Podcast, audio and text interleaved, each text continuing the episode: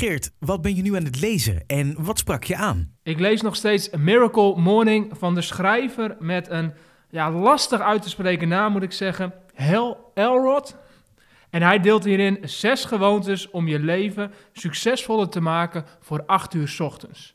Het gaat dus continu over het implementeren van een effectieve ochtendroutine.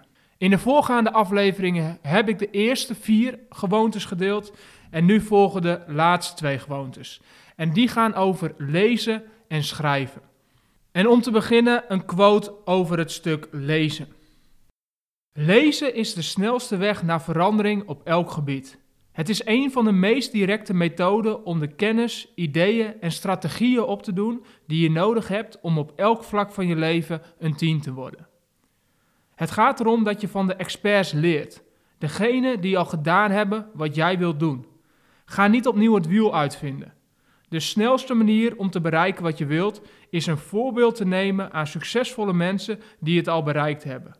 Er is over elk onderwerp een bijna oneindige stroom boeken beschikbaar en er zijn geen grenzen aan de kennis die je kunt opdoen door elke dag te lezen.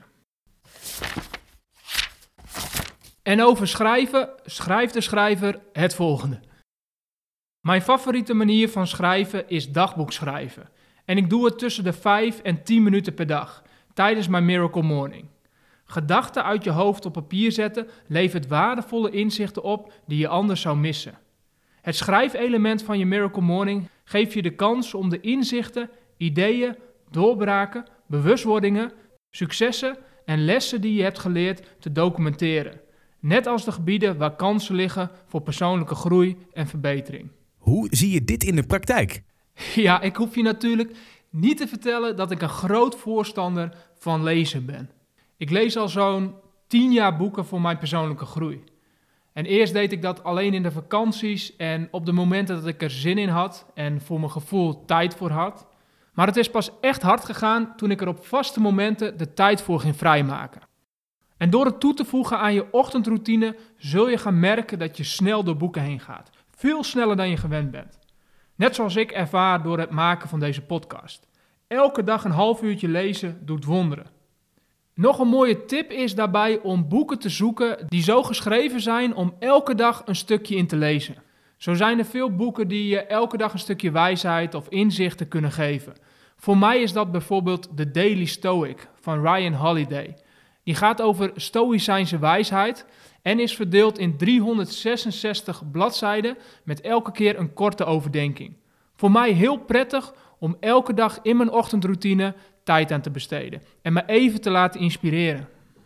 En natuurlijk, het gaat niet alleen om het lezen, maar vooral om het toepassen van de inzichten. En daarbij kan de volgende gewoonte, de gewoonte van het schrijven, je ook heel erg helpen. Nee, nee, rustig, geen paniek. Ik hoor je al denken, maar je hoeft geen boek te schrijven. Of zelfs de ambitie te hebben om een goede schrijver te worden. Het gaat er vooral om dat je de gewoonte aanleert om dat wat er in je hoofd zit op papier te zetten. Het werkt echt heel fijn. En dat doe je dus niet voor anderen, maar vooral voor jezelf. In Miracle Morning hebben ze het over dagboek schrijven. En dit is een hele krachtige methode. Het wordt ook wel journaling genoemd. Het idee is dat je elke dag je gedachten op papier zet. Zo kort of uitgebreid als jij dat wilt.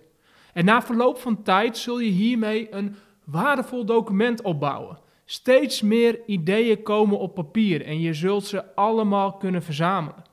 En de winst op korte termijn is dat je niet al jouw beste ideeën en inzichten in je hoofd hoeft te bewaren, maar dat je ze een plek geeft. En daarmee creëer je direct ruimte voor nieuwe ideeën. Klinkt goed, toch? Dit waren de laatste gewoontes uit het boek Miracle Morning. We hebben zes gewoontes besproken. En nog even samenvattend gaan we nog even de zes gewoontes bij langs. 1. Stilte. 2. Affirmaties. 3. Visualisatie. 4. Beweging. 5. Lezen. En 6.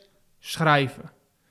Ik hoop dat je hiermee voldoende input en inspiratie hebt om jouw eigen effectieve ochtendroutine vorm te geven. Om je hier nog verder een beeld bij te geven en te inspireren, deel ik in de volgende aflevering hoe mijn ochtendroutine eruit ziet. En zul je zien dat er onderdelen uit deze zes gewoontes terugkomen, maar ook dat ik daar mijn eigen draai weer aan heb gegeven. En dat is uiteindelijk de kunst. Het gaat er niet zozeer om dat je een ochtendroutine kopieert van iemand anders, maar met name dat je op zoek gaat naar de meest effectieve ochtendroutine voor jou. Oké, helder. Bedankt voor het delen. Ja, graag gedaan. Jij bedankt voor het luisteren. En als we het dan toch hebben over delen, dan wil ik je nog het volgende vragen. Als deze podcast jou iets van waarde heeft opgeleverd, dan wil ik je vragen om deze podcast te delen met één iemand uit je omgeving waarvan je weet dat hij of zij hier ook iets aan heeft. Dankjewel en tot de volgende keer.